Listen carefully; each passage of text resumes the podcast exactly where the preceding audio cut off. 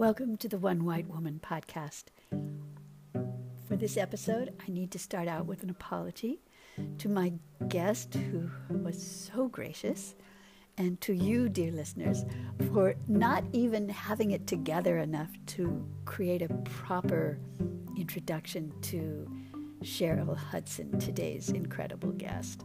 I just got myself tied up in so many knots about the things that we were going to talk about. I couldn't unscramble my brain enough to give her a proper introduction. So, in one way, you can see that I'm a great uh, model for how you just plow ahead, even though these kinds of conversations can be considered difficult. It's not so much that they're difficult, it's that it's difficult to get started have not had one unpleasant experience when I engage honestly with black people about my questions and about the challenges that I don't understand and the issues that are uh, just too heart crushingly awful to even contemplate. So, anyway, that's where this conversation uh, was going. And to get it started, I just had to leave Cheryl's introduction about herself to herself, which is really not very gracious of me at all. But that's what happened. Uh, we got into a roll, though, and it was such a gratifying and satisfying conversation. I learned so much, and I think that you will too. I hope you do. I hope you find it worthwhile to listen to this podcast. That is the purpose of it, so that we white people can see more, understand more from the black perspective of what it's like to be a black person living in America in 2020. All right. Thank you for being here. My name is Nini White, and I am so grateful you are here. On myself? Uh huh. That would be great. And okay. Okay. All right. So um, I am. Um, I'm actually supposed to be a teacher right now, but I'm not because okay. I'm not going to go back. Um, yeah. I have my master's in education. Okay. Um, I am a. I was born in New York, and I've been in California since I was five years old. Um, what else? I'm married. I have two sons, 20 and 23 years old. They're both in college. Um, let's see, what else can I tell you? Uh, hmm. what grade were you teaching? Uh, so I taught second grade. My my first year I taught I taught second grade, and then um, I went to a middle school and I taught seventh, eighth, and ninth grade. And then last year I taught again in middle school, I, middle school English. Oh, wonderful! I love those middle schoolers. Oh, I do too. I do too. I think we're in the minority. yes, we are, and they, and they say that if, if it's a calling. So if you love them, you love them. If you don't, you don't. Yep. I get I get both sides, but I lean on yeah. the love them side definitely. Yeah. um, well, good. I am so grateful to you, Cheryl, um, for with me. I think it's really important for white people like me to hear about your experience, just your everyday experience, your husband's everyday experience. In, and I have been my entire life oblivious to these facts. Mm-hmm. And so I discovered your experience on a friend's Facebook page and couldn't believe what I read. And then you gave me more details about when your husband goes to work, your black husband goes to work, or when you guys take a road trip. Do you want to just share some of those experiences now, please? Sure. Um, if you don't mind, I'd like to start with um, my experience as a teenager. Anything, anything at all. Okay. So, um, taking a trip with my family, my brother and I took a trip with my parents, mother and father, um, all black. Um, so, we went to, um, we traveled from California and we drove all the way to Florida. Wow. So um, typically that trip would take some days. Um, when we went on that trip, though, we we didn't stop a lot at restaurants. We would primarily do uh, fast food places. And there was one time where we did stop for um, food. Uh, and this was in the 80s, I might mention. Oh, yeah, I was just to Um, ask you that. Yeah, it was in the 80s, Good. uh, like 82, I believe. And uh, we stopped at a restaurant. Uh, we came in, we were the only Black people in the restaurant, but you know, traveling, you don't really know exactly where to go, where to stop, and all of those things. Yeah. So uh, we stopped, we got out, uh, we they they seated us, and then for maybe like an hour, they just looked at us. No one came back to um, the table to do anything, and um, you know, we were really upset, my brother and I, because we were really hungry after Yeah. traveling all day. Well, once um, my parents were able to see that we weren't going to be seated, we left.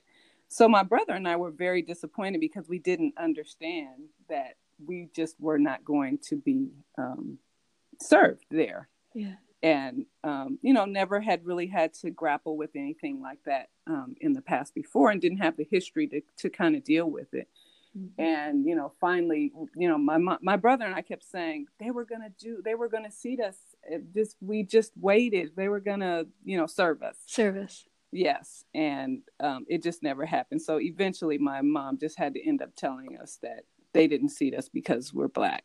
And you know my brother and i were both very shocked because we hadn't experienced anything like that. So that was kind of the precursor to to learning about these different um, things that I would have to deal with being a black person in in America.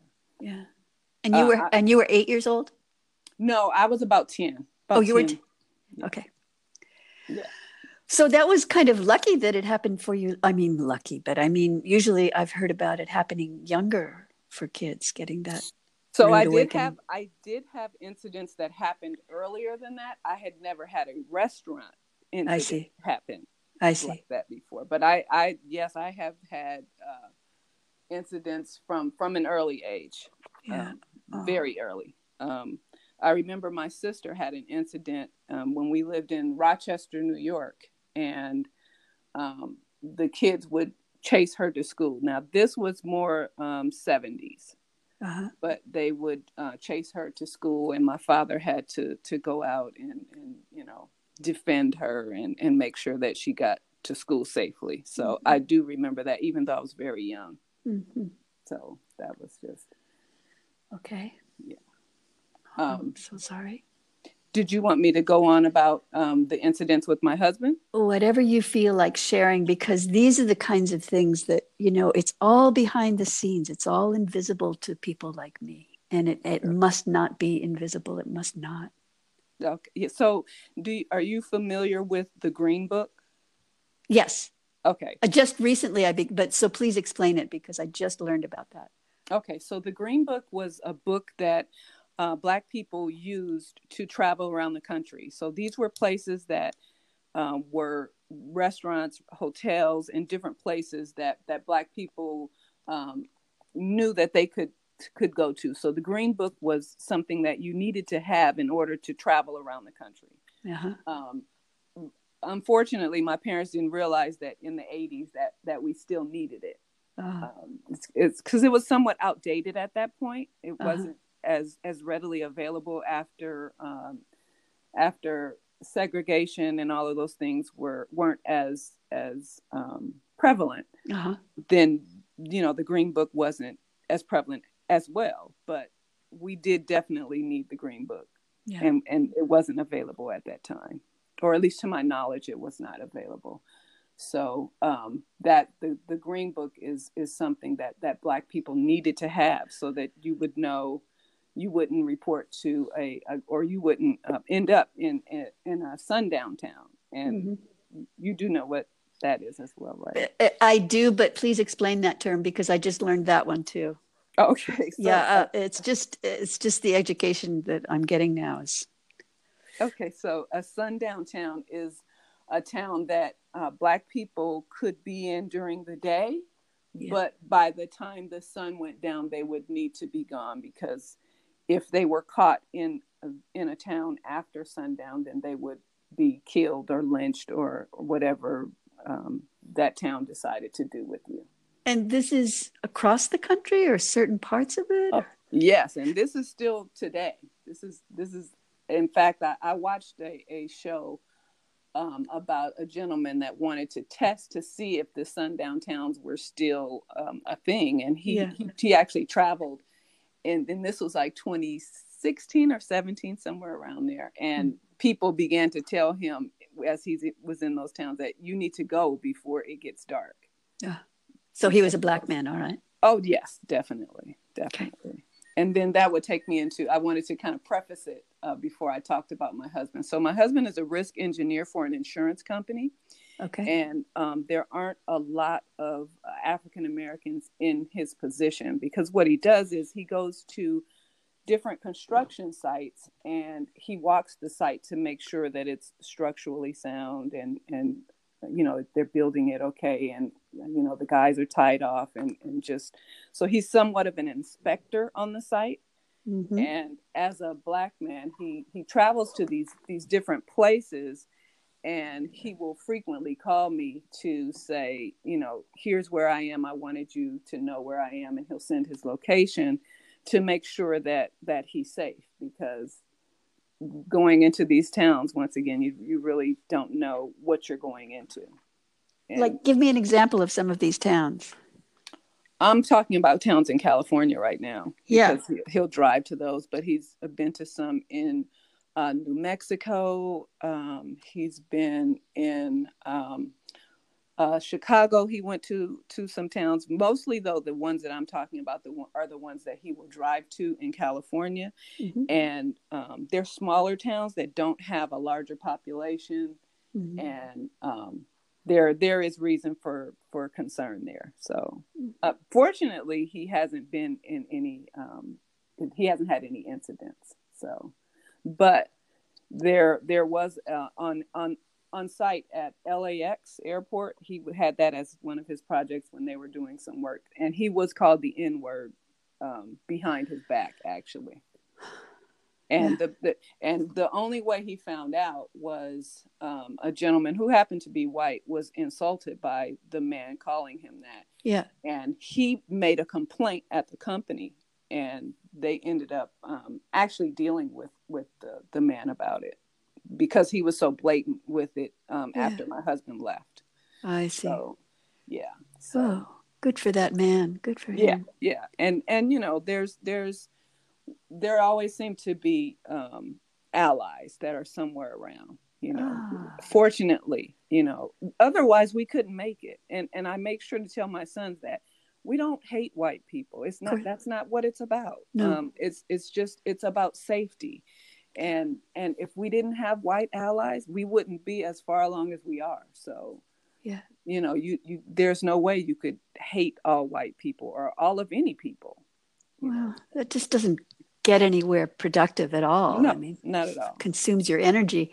not at all Um, the, this conversation is really hard for me to. I just want to lie down and just crawl under a blanket right now.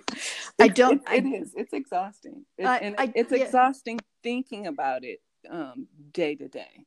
I would be. um, I would literally be very sick because I can't handle a lot of stress. And I get actually my immune system shuts down. And I get very very sick. I don't know how you live with that constantly since childhood. I don't.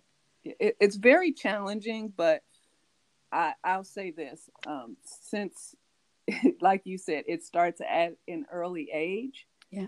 Um, you are somewhat preconditioned for it. Um, it's it's Mhm. when it, you it's almost like you expect it Mm. and when you don't get it it's it's a relief like oh wow okay Uh-huh. know like my husband's safe today phew we made it you know it's it, Mm. it's mind boggling to think about but it's more of a lifestyle than anything else it was nothing that i had to adopt in order to live I my see. life it was it was something that was always there such an interesting perspective. I wouldn't have expected it. Um, so the thing is, just in the off chance that someone who is a bully and does use the N word, and you know, tell us about your husband's education and how he got that job over, I'm sure, quite a lot of competition.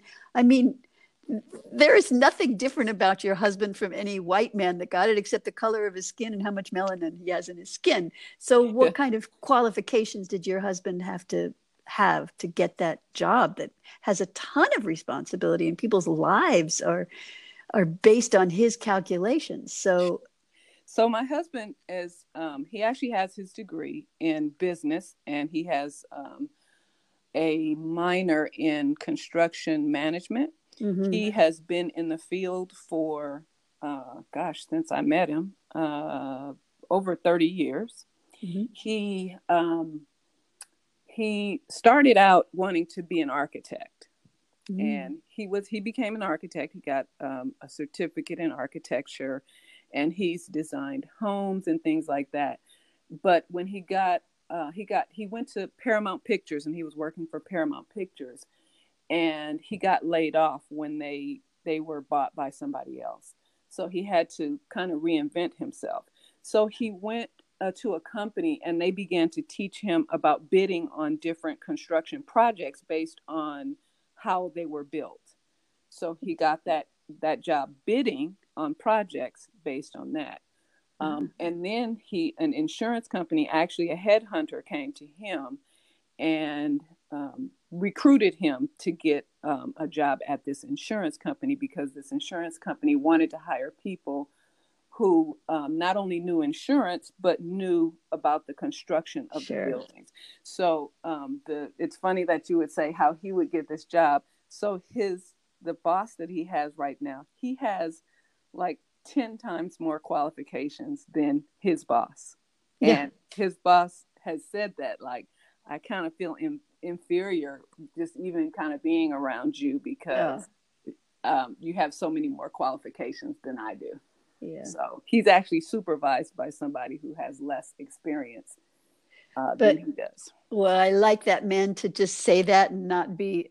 Uh, he didn't lord it over him or any. Uh, oh no, no, no, no, no! I didn't get that impression. No, no, he was just kind of remarking, like, "Wow, you you really have." I mean, when people look at my husband's resume, yeah, they're they're floored. They're like, "Oh," because he did the the Metro red line, blue line, green line.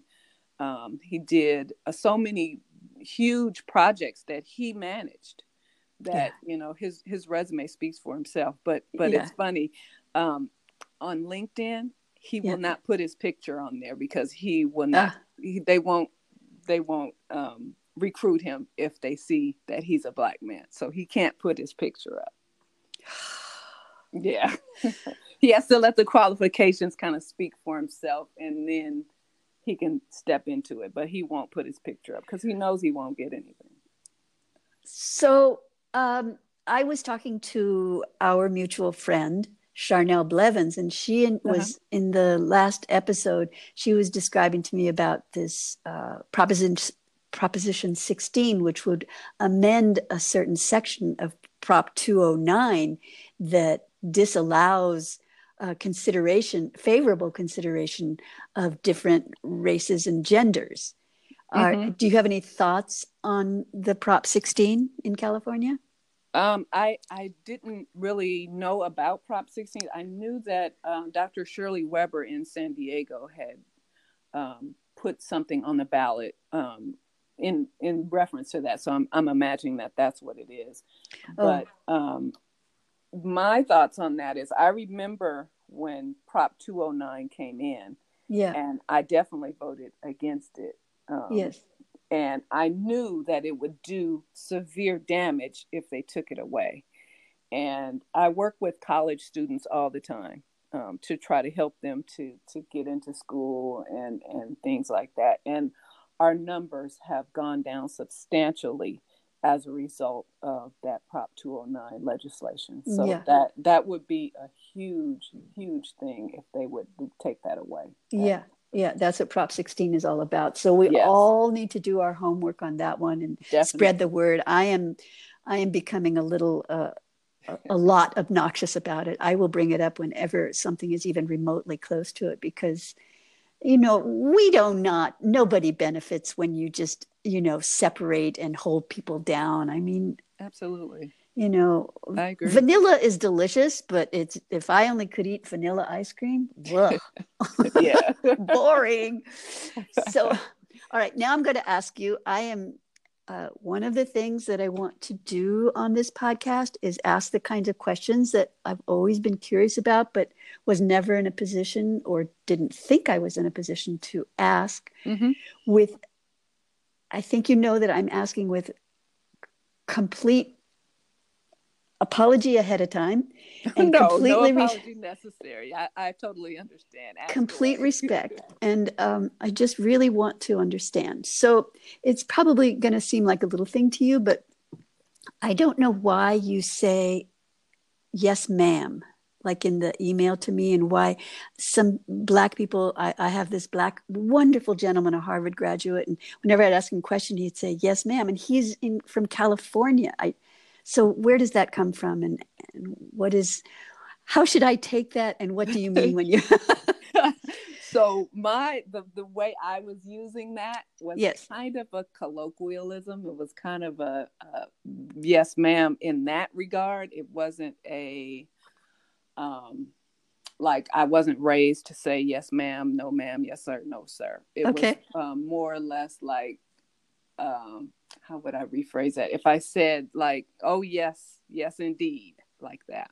Okay. Yeah, yeah, but okay, it, it wasn't a um like yeah. a, a, It would be like if I I would I would have said that to anybody. I would have said that to to, or I would have said like, yeah, if it was a guy, I would have said, "Oh yes, sir," like uh, yes, okay, indeed, that type of thing okay because then i don't know what to do with that you oh, know? oh, yeah. just, so i mean it's not bad. It's just like wait a minute what what are we saying here you know? Yeah. You know, no, so, I, it was it was more of a like i said it was like more cool. like yes indeed. Cool cool all right thank you that that's a huge little roadblock in my brain gone away. Thank you very much. Now, another one that I have for you, and I will probably ask other Black guests because I think this is this is something that a couple of friends of mine and I have really. We really are trying to understand isn't even quite the word because there's so many dimensions of taking in how this thing that I'm going to ask you about can even be a fact of life. But when okay. you look at when we see black people who have suffered so there's something about black people even in the hardest times have the most light and the, they are so bright and there is something that is so alive no matter how much they have been crushed mm-hmm. that is nobody hardly anybody else is ever like that. And it seems to be across the board with just about every black person that you see. I mean at least the majority. Do you know what i'm saying? Does I it do sound know what you mean. Yeah. does it sound racist? I don't want to no be... no it doesn't. What um, is that? What is that? So um what what i think what you're what you're really seeing is there's so much um so much that black people have to deal with on a daily basis that's so heavy yes. that you have to have some light in order to to even make it to the next day so if you if you carry those burdens just 24 7 and you let them weigh you down it won't it won't happen for you so so culturally the music and the the dancing and the you have to have some kind of outlet so that you can be happy so that you know and i hate to use this but it, um the slaves when they were working in the fields yeah. they would be singing because mm-hmm. i mean having to work from sun up to sundown and and you know you know you don't have any food you have to find some solace in something and you know finding uh, God and finding Jesus Christ and having something to to be excited and happy about is yeah. is it's not an option. You have to find something. You know, you have to. Otherwise, your life is just miserable. Yeah. So um, I think what you're seeing is you have to have something that makes you happy. If if everything else in your life is totally uh, weighing you down, then you need something that that that makes you happy, makes you light up. Mm-hmm. And you know, typically for for a lot of uh, African Americans, it has been our religion because in that we have been able to feel like we're worthy and we don't have to prove our worthiness god takes us just as we are mm-hmm. and you know he loves us just as we are so there's there's definitely a lot of uh, happiness in that. And, and you know if that's the one thing that you can find happiness in then that's what you that's what you you are drawn to.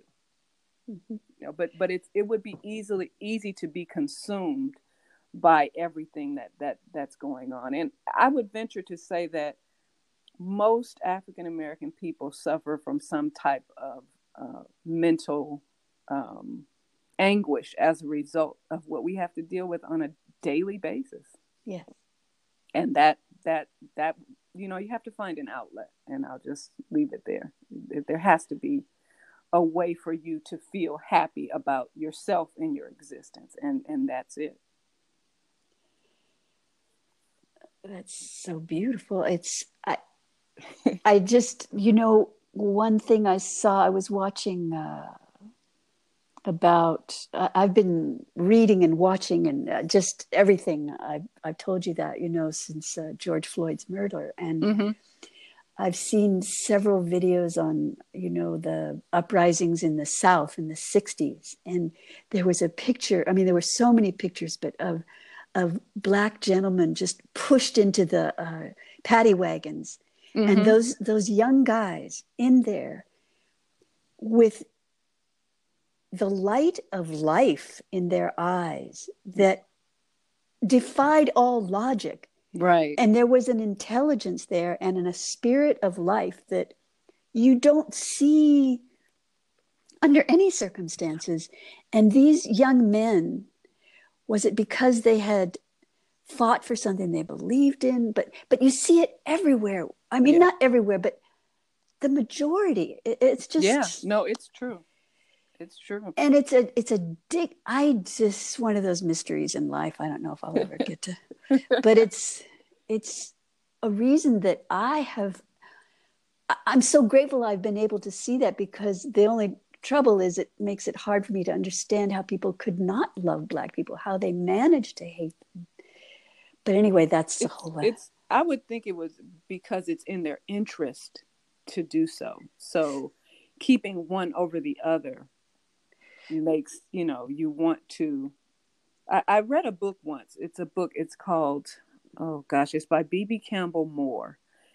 And um, it what she was describing was the fact that some white people are brought up to believe that they're superior to all black people. Mm-hmm. and it's in their best interest to always hold on to that because mm-hmm that is how they and their children will always stay on top of things. And that is what i have seen as mm-hmm. a result when when um, i see people that don't want to believe um, you know what's right before their eyes. Mm-hmm. um, that that's the the logic that that i have seen. And i just watched uh, i am not your negro? Yes yes and at one point in there, I'm going to go back and uh, write it down and put it on. Um, I have a Facebook page now. It's called Re- Refuse Racism. Uh-huh, uh-huh. And I'm going to put it on there, and I'm also going to put it other places. But uh, James Baldwin s- says basically what you said, but he says it in a way where they, the white people, certain white people, just have to tell themselves certain things in order to keep this imbalance and right right. and justify it to themselves. And yes. it's. I took my dad to see that. I did. I, I have mm. to watch it again too. Yeah. wish I could watch it with you. I really wish I could watch it with you. Yeah, this this is really a limiting time with this uh, coronavirus that nobody can get together with anybody. Yeah.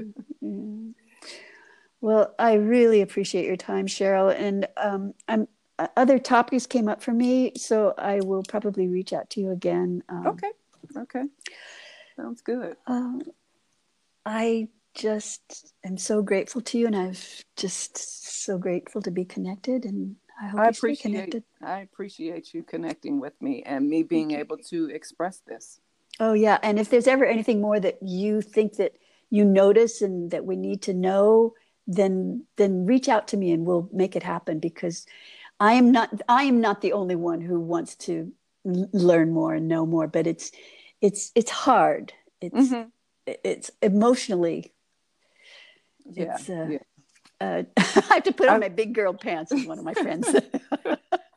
so I, I just wanted to leave you with this. Yes. Um, I don't know if you are um, familiar with um, W.E.B. Du Bois.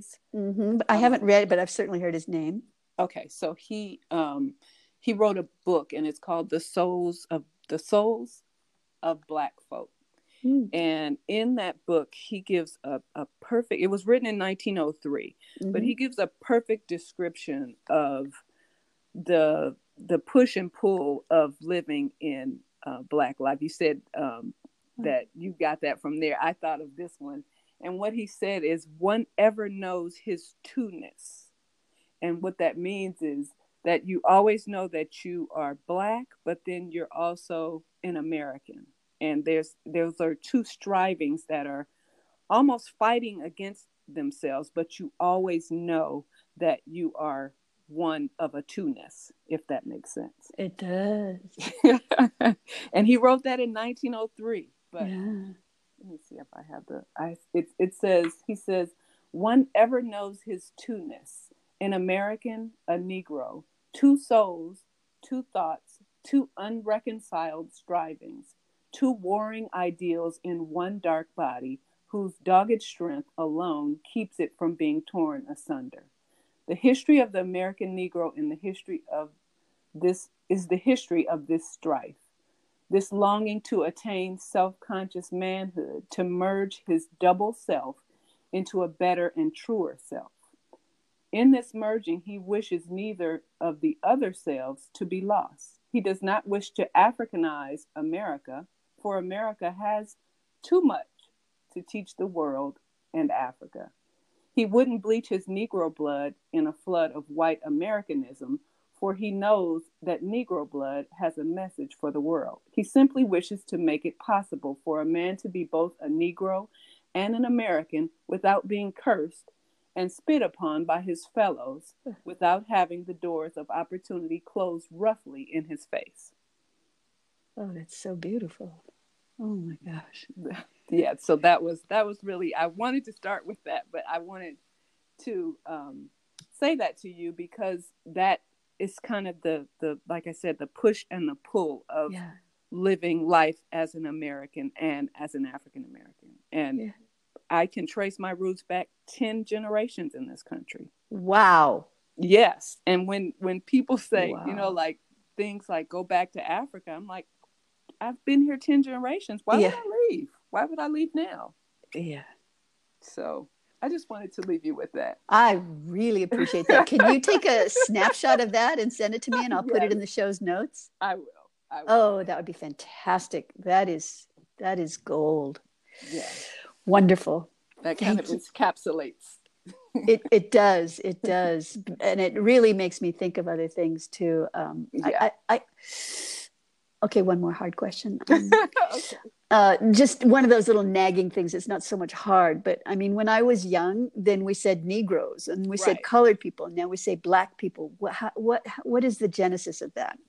So, um, in in in um, in America since slavery, we have not been able to really name ourselves. When we got here, yeah, um, we were slaves for, for the most part. There were free black people here, but you know for the yeah. most part. The the mass majority of people were slaves. Right. And they had names put upon them. So they were called Negro and they were called colored and they were called so it started with Negro and evolved into colored and then um, black people began to say we're going to call ourselves mm-hmm. something. We're not going to allow other people to define us. And that's mm-hmm. where the black and proud um, movement came from. Mm-hmm. The, and then it somewhat evolved into African American. So African American or Black is is what today's um, form is. In 1903, when he wrote yeah. that, it was Negro. So yeah, he was that's Negro. what I wonder. Yeah, and yeah. and it's funny. My my parents' um, birth certificates were probably they probably said Negro. I see. Mine that would be a good question. I'll, I'll find out and let you know. But Okay. but it's just it's just kind of an evolution of being called something, and Yes. and we are a a people without a, a a country. So we're from Africa, so we have to say we're African American. But like I said, my my people have been here for for ten generations in America. Well, you just said you're a people without a country, but th- that would be just as true for me then, because I have Mexican, Spanish, uh, French. Um, Actually, that would be true for all of us. of course it would. of course it would. it would be true for all of us. Of course unless- it would. Unless we're talking about Native Americans. Um, exactly. Yeah, that would be true of all of us. Of course it would. Yeah. Yeah. Good. Yeah, So, so we actually all have that in common. Yes, we do. Among many, many, many other things. Yes. Just peel back the skein, and there. What are the differences? Except that spirit, that that deep, soulful, deep, profound life that just surges. Yes. That just. All right. Um, thank you, Cheryl. Thank you. Thank you. I we will be in touch. Okay. Okay. Thank you. Thank you so much. Bye bye. Bye.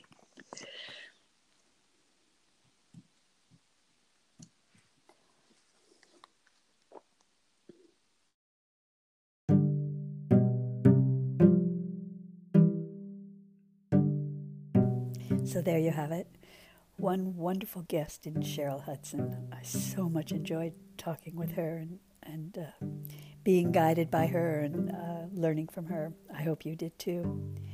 If you would like to stay in touch more, I've started a Facebook page. It's called Refuse Racism. And we would love to have you there to share your ideas, to ask questions, to suggest uh, topics for future episodes of this podcast. So until next time, I am Nini White.